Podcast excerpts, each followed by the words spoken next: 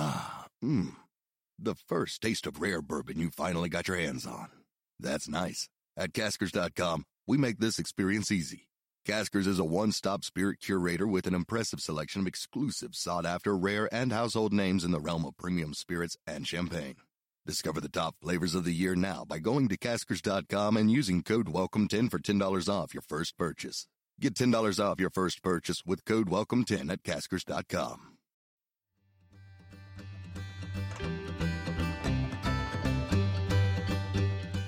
Welcome to As a Woman Fertility Hormones and Beyond. I'm your host, Dr. Natalie Crawford, and I am a board certified OBGYN and fertility physician, and also co founder of Fora Fertility in Austin, Texas.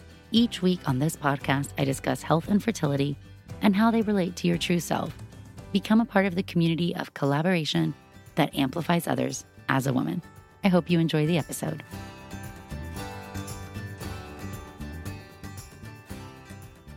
Welcome back to the As a Woman podcast. Today I am talking all about ovarian hyperstimulation syndrome, or OHSS. OHSS is a complication which can happen anytime you stimulate the ovaries. So, this can be with ovulation induction, medications like letrozole or Clomid, or it can be with IVF or anytime you use gonadotropins like FSH or LH. Overall, OHSS is a major limiting side effect or complication. It can be very serious, and we take it very seriously. And we make decisions based on your risk about getting OHSS or not. Now, if you haven't been on the podcast for a couple of weeks, you may be wondering where is Fertility in the News? Fertility in the News is our weekly segment where I talk about latest news and my interpretation or explaining part of the medical or science side behind it. I love doing fertility in the news, but I am aware that these podcast episodes are often very evergreen, meaning you might not listen to this episode in February of 2023. You might listen to it later when you go through IVF or when you're concerned about OHSS. And because of that, I don't want to date it with old news or get you bored right away. So we are moving fertility in the news to the weekly newsletter. If you are not aware, I do send out a newsletter every week, which is a labor of love, but love it because it includes some of my favorite things, my favorite plant based recipes, answering some of your fertility questions, and fertility in the news. So you can sign up at nataliecrawfordmd.com slash newsletter if you would like to get the weekly newsletter. So let's dive in to all about OHSS now, and I will still end this episode as I do all episodes with fertility Q&A. All right, so let's jump in to ovarian hyperstimulation. First of all, let's understand how our body normally works and why we don't see this in natural cycles.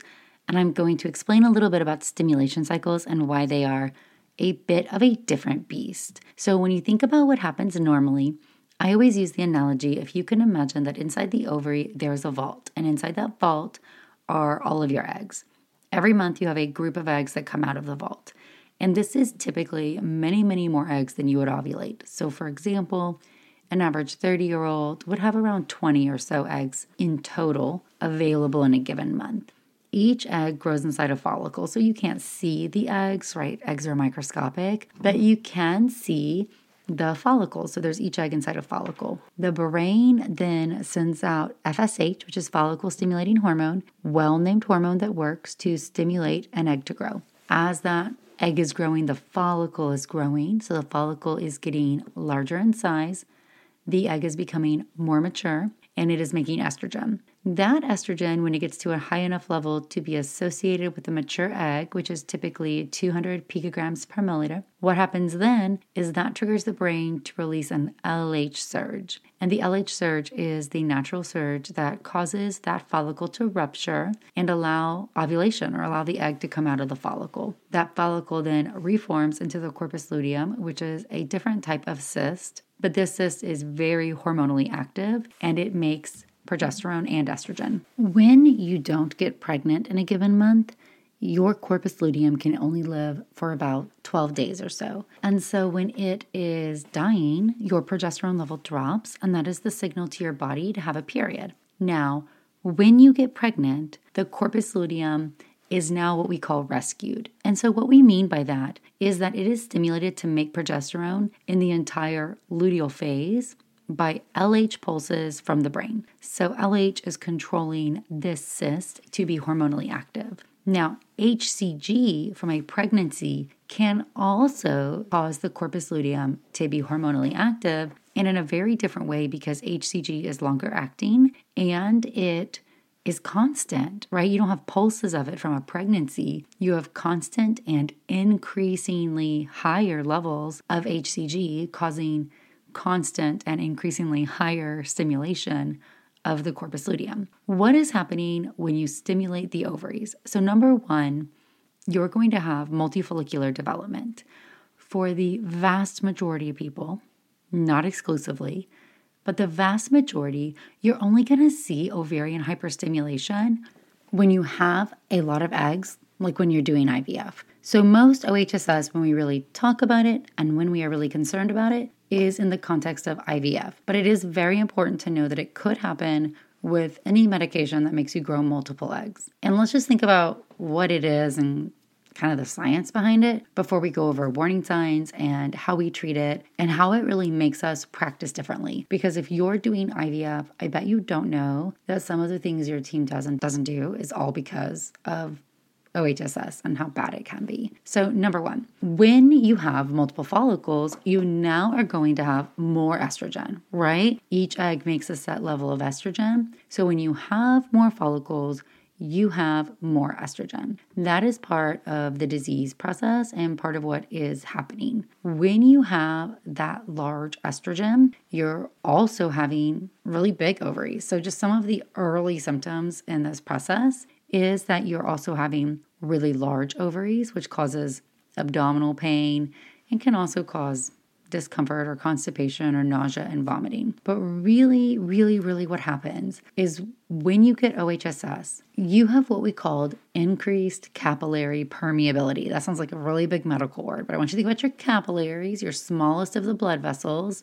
And what is happening is that the fluid doesn't stay in the blood vessels anymore. So, what I often will tell patients, which is a little bit different, but that your high, high estrogen levels and some other high things that happen in these circumstances, specifically something called VEGF, vascular endothelial growth factor. But let's just think about high estrogen from all of these follicles is now causing our blood vessels to be less stable. So when we think about what is in a blood vessel, you have red blood cells, white blood cells, but you also have a lot of water, right? That's what all these blood cells are moving in. And so if the outside of these blood vessels now is permeable to water, your water is going to shift out of them and it's going to go in your stomach, and that's called ascites, and it can go in your lungs, and that is called like pleural effusions. So you get this leakage of fluid through the blood vessels and you get what we call a fluid shift. So instead of having most of the fluid in your blood inside your blood vessels, it is now what we call third spacing. The fluid is now outside your blood vessels. And now a word from one of our sponsors, Rocket Money. Did you know that nearly 75% of people have subscriptions that they've forgotten about? Embarrassingly, I am one of those as well. And Rocket Money can cancel a subscription for you that otherwise could have been a time consuming process. Between streaming services, fitness apps, and delivery services, it can be never ending. So, Rocket Money is a personal finance app that finds and cancels your unwanted subscriptions. They monitor your spending and help you lower your bills so that you can grow your savings. Rocket Money has over 5 million users and has saved a total of 500 million in canceled subscriptions, saving members up to $740 a year when using all of the app's features. Stop wasting money on things you don't use. Cancel your unwanted subscriptions by going to rocketmoney.com slash AAW. That's rocketmoney.com slash AAW. rocketmoney.com slash AAW. And now a word from one of our sponsors, Caraway. Spring is coming, and I always love a good home reset. Non toxic cookware is the perfect way for you to kick off your own spring cleaning. With so many collections to explore, there is a Caraway for every cook. Their internet famous kitchenware is a staple for any home. It comes with beautiful shades to fit your aesthetic, but most importantly, you're ditching the chemicals. Caraway's non toxic kitchenware comes a chemical free ceramic coating so your food can be prepared without any of those hard to pronounce chemicals leaching in to your healthy ingredients. Everybody knows that I am a big believer that our environment impacts our body, and that's why I trust Caraway with my cooking. Visit carawayhome.com slash AAW to take advantage of this limited time offer for 10% off your next purchase. This deal is exclusive for our listeners, so visit carawayhome.com slash AAW or use the code AAW at checkout. Caraway non-toxic cookware made modern. And now a word from one of our sponsors, Ritual. Did you know that 97% of women aged 19 to 50 are not getting enough vitamin D from their diet? Ritual's essential for women 18 and plus was shown to increase vitamin D levels by 43% in a clinical study. I love Ritual and I love taking their Essential for Women 18 plus every single day. One reason I love it is that it's gentle on an empty stomach and it has a minty essence, so every bottle feels refreshing and is actually enjoyable. It's also clinically backed multivitamin with high quality and traceable key ingredients, and they have industry leading sustainability standards. No more shady business. Rituals Essential for Women 18 and over is a multivitamin you can actually trust. Get 25% off your first month for a limited time at ritual.com slash AAW. Start Ritual or add Essential for Women 18 plus to your subscription today. That's ritual.com slash AAW for 25% off. So, what is happening is all this liquid is moving out of your blood vessels. You're getting really bloated. You're getting ascites, fluid in your abdomen, fluid on your lungs, pleural effusions. You're getting really bad edema, right? When you get that swelling of your lower extremities. And that could get infected. So you can get infections of that fluid. So that's a really bad outcome. The fluid in your lungs can prevent you from breathing, can cause shortness of breath. But also take it one step further. If all the liquid, the water, is leaving your blood vessels, what's left? I'm thinking about what's left. Really, really thick blood, okay? And your body is not meant to have blood that is that thick. So that really thick blood is then going through the kidneys, and the kidneys are not happy because now they're having to process this very thick blood. And so you can have kidney damage or even kidney failure. And that thick blood can get stasis, like it gets stagnant, especially because you can imagine you don't feel great, you're super bloated, you're laying around. And now you get blood clots. So you can get blood clots in your vessels, and these can even break off and become like a pulmonary embolism, a blood clot in the lungs. And so OHSS can be very bad, right? Blood clots, a pulmonary embolism, fluid on your lungs, infections in your abdomen and your lungs, kidney failure. Those things sound terrible. And then you can also have electrolyte imbalance because your body is not having that water component, which also carries sodium and potassium and other important things. And you can have what we consider hypotension from hypovolemia. So even though your bloated, you have fluid everywhere. You don't have very much fluid inside your blood vessels. So it's very hard to perfuse your vital organs. And so your blood pressure can drop, and this can be really a serious thing. Now, OHSS is not overall common. We usually quote that it happens between 3 to 6% of IVF cycles, and the severe form is less than 3%. So, really, usually about 1%. So, having severe OHSS is not common. And I will say it is even more uncommon nowadays with modern practice than even when I first started in this field. So that's good to hear. There's also two different forms of OHSS really, this early onset and a late onset. And I think it's important to realize that just the estrogen from the follicles is not really the problem. OHSS does not really develop until you get a trigger shot.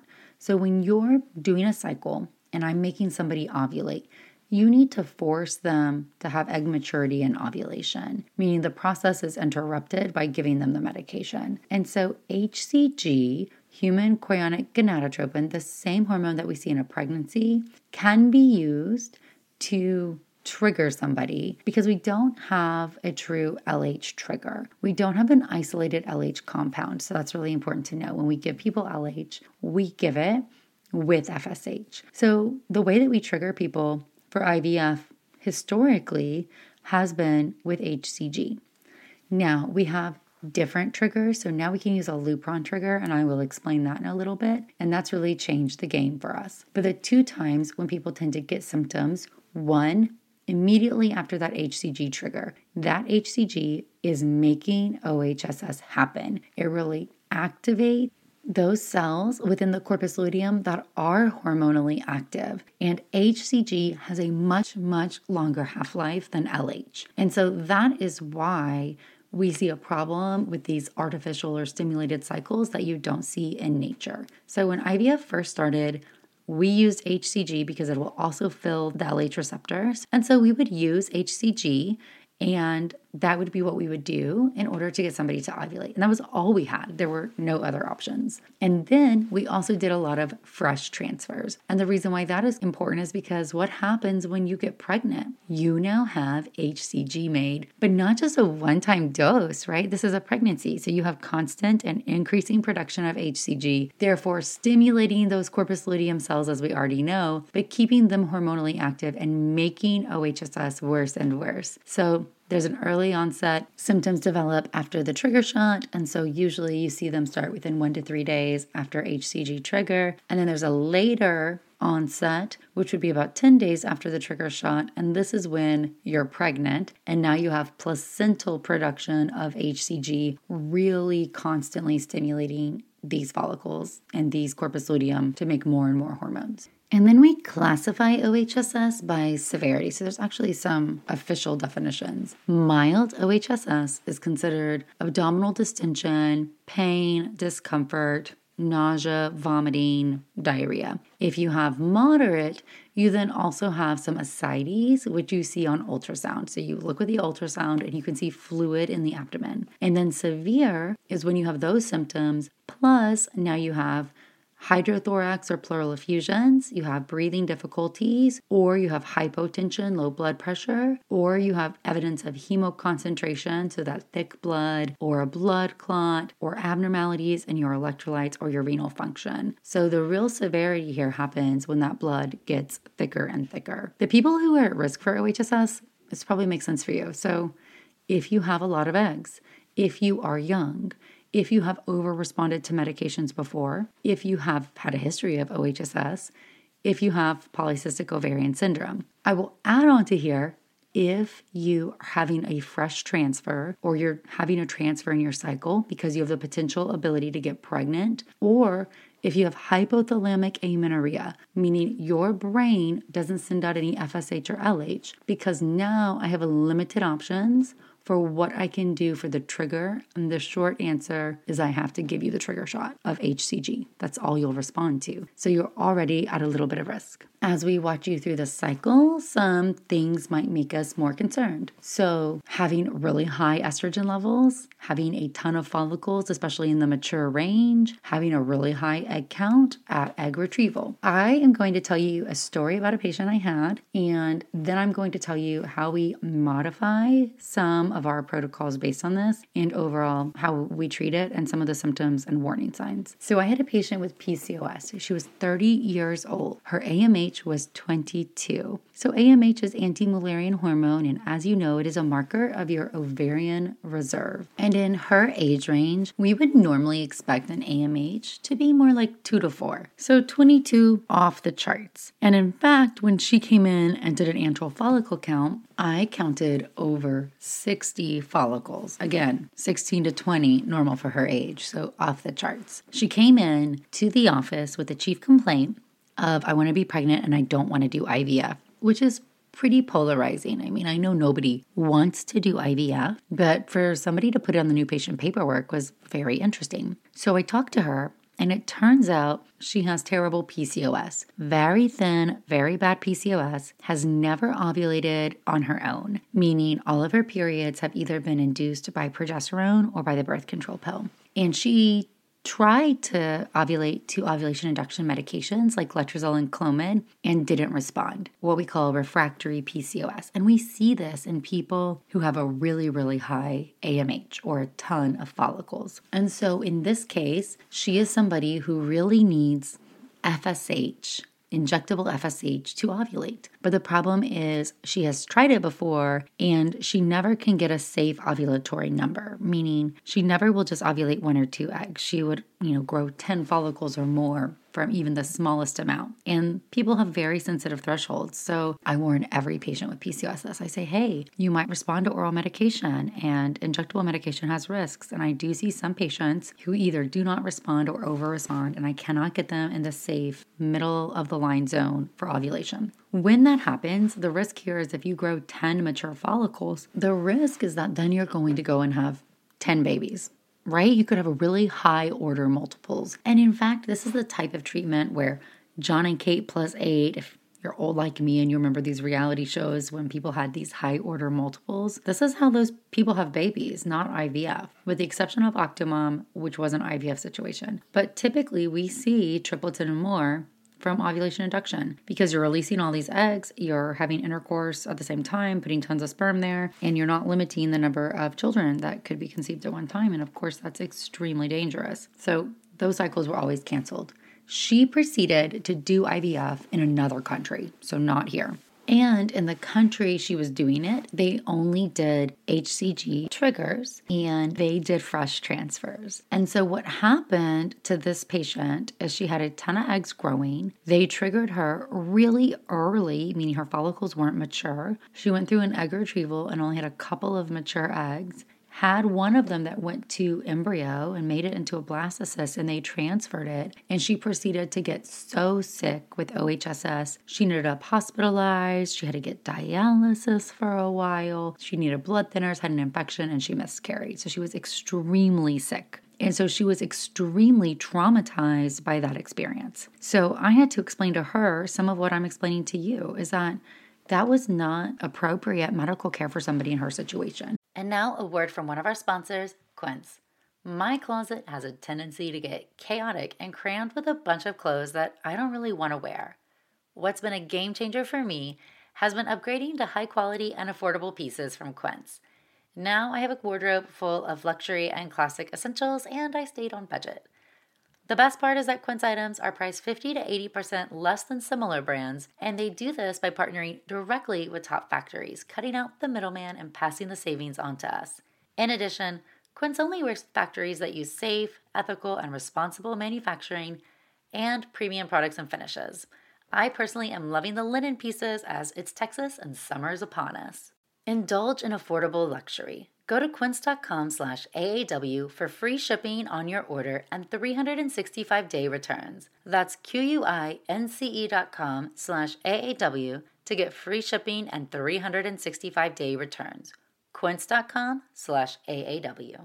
So some of the things that we do now, which have changed. The first thing is that for patients who you can, you can do something called a Lupron trigger. So a Lupron trigger, Lupron is what we call a GnRH agonist. Let's just think about the physiology of the brain again. So, we've talked about the pituitary gland many times, and this is what sends out FSH and LH.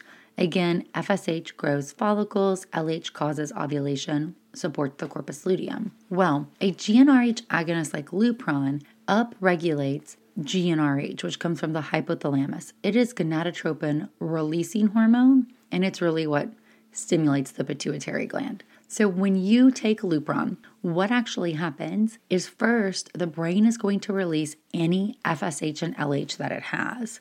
So, if you take a one time bolus of Lupron, you actually get what some people call a flare. And this flare of releasing your natural FSH and LH, that natural LH can bind to the LH receptors and cause you to ovulate. It can function as a trigger. And so that is what a Lupron trigger is. Now, patient selection is key in this situation because number one, you cannot use a Lupron trigger for somebody who has hypothalamic amenorrhea because what is that? The hypothalamus does not send out any GnRH to the pituitary gland, and therefore the pituitary gland does not send out FSH and LH. So, what good will a GnRH agonist do if the hypothalamus is not going to send out any anyway and the pituitary gland is not responding? So, when the brain's not working, this is not an option. And sometimes this is confusing, I'll admit. Patients can have FHA and PCOS. So somebody might not have periods and you presume it's PCOS, but they also have hypothalamic amenorrhea, meaning they've got two problems going on. So it's really important. A good menstrual history or thinking through the patients is really essential. The second thing here is that you cannot use a Lupron trigger if you're using Lupron for suppression, right? That makes sense because it only works with that first exposure to Lupron. So, any protocol where you have had Lupron, you can't do this. And that means you can only use it in what we consider an antagonist cycle or an ovulation blocker cycle. So, you're using some other type of suppression. Now you can come in and Lupron trigger. So, I can't decide in the middle of a cycle, oh my gosh, her estrogen is super high and she's having a lot of eggs. Let me go use a Lupron trigger if you're already on Lupron. The other thing is that people with a high egg count, so I guess number one, if you have a high egg count concern for OHSS, you should be considering an antagonist protocol with the Lupron trigger. Number two, you should not have a fresh transfer. I know fresh transfers can save you money, they can get you pregnant faster, they sound very appealing, especially if you're young and you don't have necessarily a reason or a need to do genetic testing. But you qualify in for a freeze all protocol purely based on your risk for ovarian hyperstimulation. And you might be disappointed in that, but you should accept it because you do not want to be like my patient who was in another country who had a transfer and miscarried because she got so sick because she got pregnant. So for me, doing a freeze all, freezing the embryos regardless of genetic testing or not, is the appropriate treatment if there is a risk for OHSS. It is going to prevent you from getting sick. It probably is also going to have higher pregnancy rates because that endometrial environment is not normal if it's exposed to all of those hormones. And this has changed too, right? In order to tell somebody, I feel confident in freezing all your embryos, you have to have good freezing technology. So now that our freezing technology of embryos is better and almost all embryos survive the freeze thaw, we feel more confident recommending to patients do not transfer just freeze them. So, this is a huge shift from IVF 10 to 15 years ago when freezing wasn't as good. We were putting multiple embryos in a patient at once. We weren't doing a Lupron trigger. Patients had a much higher risk of developing OHSS. And the worst OHSS I've seen in the past 10 years or so was a patient who had a fresh transfer. She actually did a minimal stimulation IVF protocol. She did InvoCell and she still had OHSS, even though we understimulated her for her egg potential. And the reason why it was so bad was because she had a fresh transfer and got pregnant. So that is something not to fight about if your team is telling you it is too risky to have a fresh transfer. Another thing to do to modify so choose the right protocol, choose the right trigger, do not do an embryo transfer. And the other is to start on lower doses of gonadotropins. So, doing a more stair step up approach, start low and increase if you're not seeing the response, is much smarter than a step down approach where you start somebody on a very high dose and then you try to pull it back.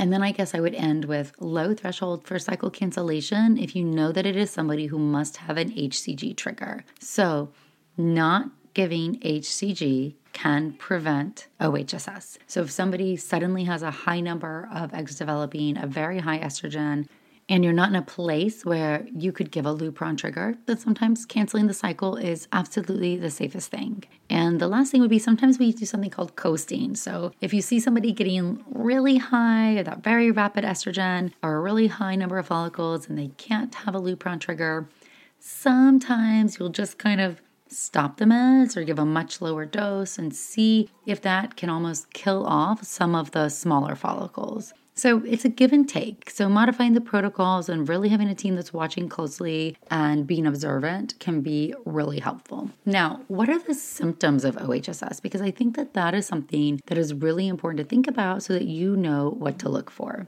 The most common symptoms include abdominal bloating, nausea, and weight gain due to the fluid third spacing. In those severe cases, again, that's less than 1%, that dehydration can cause you to have low or no urine output. So, like, that's a very concerning sign. Or difficulty breathing, shortness of breath because of fluid in the chest. If you did get unilateral, so one sided leg swelling, that would be concerning for a blood clot. If you had severe chest pain, or if you passed out, that would be concerning. And so I would hope that your treatment team would review these with you. Would talk about bloating, distension, pain, nausea. Those are pretty common. I'm not that worried. If you start vomiting, you're not holding food down, you can't urinate, you get a fever, you can't breathe well, I am now highly concerned. So, those are some of those things to think about. Now, there's no treatment that will make it go away. And I think that's very important to know. Time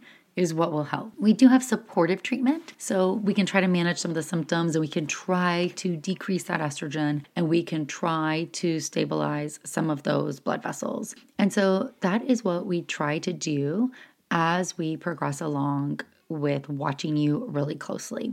All right, so what can you do if you think somebody has OHSS. One, you should encourage electrolyte rich fluids. So instead of just drinking water, drinking things with electrolytes can be really helpful. That's considered supportive treatment. What we also are going to want to do is think about medication. So, something we sometimes do is cabergoline. So, cabergoline is a medication that can be used for prolactin abnormalities in the brain, but interestingly, it also inhibits VEGF receptor. Remember that controls vascular permeability. And so, if given early, it can also help reduce OHSS or shorten it. Even with cabergoline, some people still do get severe symptoms, so it's not 100%, but it can help. Another thing is that aspirin can sometimes help with OHSS. However, aspirin can also cause bleeding and you just poked a needle into the ovary. So that one to me is a give and take. I sometimes will start it later when I'm not concerned about ovarian bleeding anymore, but maybe I'm concerned about blood clot development. So sometimes I will use it then. And you can also give Lovenox for blood clots as a prophylactic if you are really concerned that somebody might be developing or at high risk for a blood clot. You then can try to cut down estrogen production. So some people will use a GnRH antagonist like Ganirelix or Cetrotide, your ovulation blockers, sometimes letrozole, which is an oral medication that will decrease estrogen in the periphery. And then preventive care, sometimes if you know you have PCOS, Metformin has actually been shown to have a protective effect against developing OHSS. So I will often put PCO patients on metformin if they're doing IVF, even if their insulin is fine, just because it has been shown to be helpful. Now, when it gets to severe OHSS, again, bad. Now you're hospitalized. You might be getting the fluid drained off your abdomen. That's called a paracentesis. You probably need to get IV fluids and electrolytes replaced. You probably do need medication to prevent development of a blood clot. You need your electrolytes and your kidneys watched closely. And you also might need antibiotics if there's a risk for infection, if that fluid is just sitting there. So ultimately, that third space fluid will re enter the intravascular space and everything will get back to normal. Which, if you're not having a pregnancy test, you're not pregnant, within 10 to 14 days of onset of symptoms, meaning the corpus luteums will die, they will stop being hormonally active, HCG will get out of your system, you will get better. It is a self limited disease. You should not go and operate with somebody with OHSS unless it is an absolute emergency. And the ovaries are very big, so you can get torsion or a corpus luteum rupture and internal bleeding. So those things can happen. So, in summary, OHSS is serious. It can cause you to be very, very sick. The key is identifying people who might be at risk based on their ovarian reserve, age, and history, choosing an appropriate protocol, choosing an appropriate dose, choosing an appropriate trigger, not being afraid to cancel the cycle, planning to freeze all the embryos, and giving patients monitoring signs for their disease. Again, pregnancy will make OHSS worse and it will make it last longer. If you are at risk for OHSS, avoiding a pregnancy by freezing your embryos to transfer at a later time when it's safe is the best and the clear medical recommendation. And then the warning signs that I give my team difficulty breathing, continued vomiting, inability to keep down fluids, decreased urine output or no urine in 12 hours, a fever, one sided leg swelling, facial numbness, weakness, or passing out. Those are emergent. I want to know about those things. So, I hope this helped you learn a little bit about OHSS and why this changes some of the protocols we choose, and really why in some patients we have set choices on what we can do. I do want to answer some of your questions. So, every week I have fertility Q&A for fertility's sake. You can ask these questions on Instagram. So every Monday we put a question box up on Instagram at Natalie Crawford MD and you can put your questions there. Some of these questions will be answered in the newsletter, some on Instagram themselves, and then some right here at the end of every single podcast. All right, so let's answer a few questions now. One, can you transfer embryos from one clinic to another? Yes, most of the time. So I've had patients transfer embryos, especially as I have moved clinics. But the truth is, everybody in every lab is different. And my lab won't take embryos if they are not confident in where they were frozen, how they were frozen, the device they were frozen on, or the ability to thaw them. So you might find that a new clinic has to evaluate the records before they could give you a thought on this. And that's just the honest answer. I do have a lot of patients who travel and come back to get their embryo transfer. So even if you've moved away, sometimes you just fly yourself back and we still do the transfer so that we don't have to worry about that. But if you're transferring care and you're wanting to move your embryos, most of the time, that is fine. Can you please talk about cycles after a miscarriage? Will it return to normal after some time? Thank you. It should return to normal. So, the first thing is that if you have a miscarriage, I really want to see somebody having a negative pregnancy test. Pregnancy tests have not a zero threshold for HCG, but if you are constantly having a positive pregnancy test, six weeks after a miscarriage, I'm concerned that there could be some retained products of conception. This can ultimately lead to scarring of the uterus, and it can also cause bleeding, abnormal spotting, and a consistently positive pregnancy test. So, that is something you want to be looking for.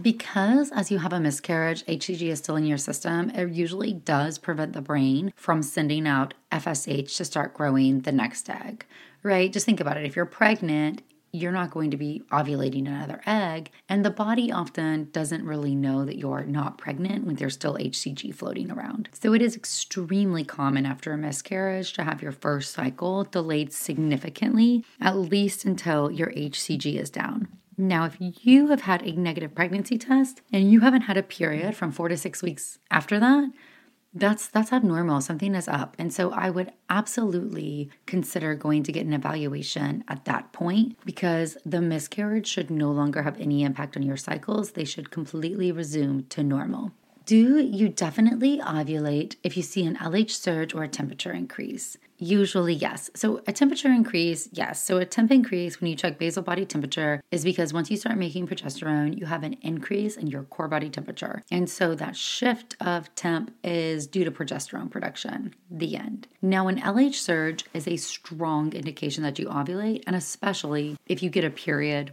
12 to 15 days afterward, then yes, that was absolutely an ovulation. The reason why it is a usually as the answer is that patients with PCOS, sometimes as a part of their disease process, can actually have endogenously high pulses of LH. And those LH pulses are stimulating ovarian testosterone production and it's part of the disease process. So sometimes patients with PCOS will actually get falsely positive LH tests. And they know that because they get positives all the time or they don't get a period later. And this is why personally I don't rely on OPK testing when I'm trying to induce ovulation in somebody who has PCOS. So if I'm giving you Clomid or Letrozole, I'm going to bring you into the office for an ultrasound so I can see how you actually respond because I need to know for sure. I can't risk having a false positive test. All right, we just had a baby via IVF. When can I do another embryo transfer? Every clinic's going to be a little bit different. I will say probably at the shortest is going to be six months to give the uterus healing. I like to do it a year after the month you gave birth. So I just want you to have the highest chance of that baby being successful. I want your uterus to be healed. And having a devastating pregnancy outcome because the placenta wasn't able to grow in all the way is just not worth it.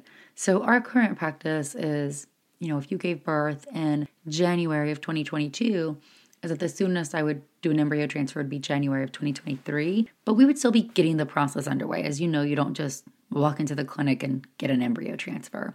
So we would still start the process months before that so that we can get everything moving forward. And what is the best approach to IVF with a low ovarian reserve at an older age, over age 40? You know, this is a harder approach, and this is where you need very personalized care. You need somebody who's really going to look at your egg count, give you expectations, talk you through how many embryos they expect that would be genetically normal. I'm a believer of genetic testing and pounding out multiple cycles in a row if needed. That way, we can find a genetically normal embryo and get you to transfer in the context of having the highest success rates possible. I believe in canceling cycles if you're not meeting goals. That way, you're making the best use of your time. I do have friends and colleagues who think, well, you're not going to have very many genetically normal embryos at this age, so we should just do fresh transfers and put them in and give them a chance. And even though that could lead to pregnancy because not all embryos are abnormal, I don't love it.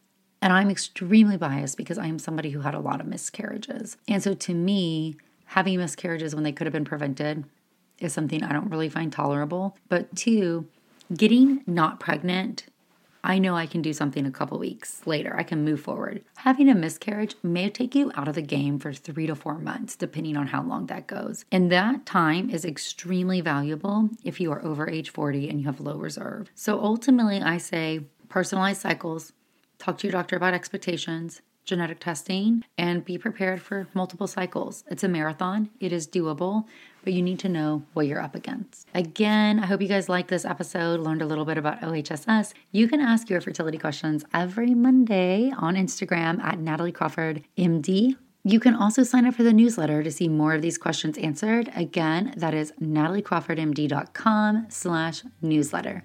Thanks, friends.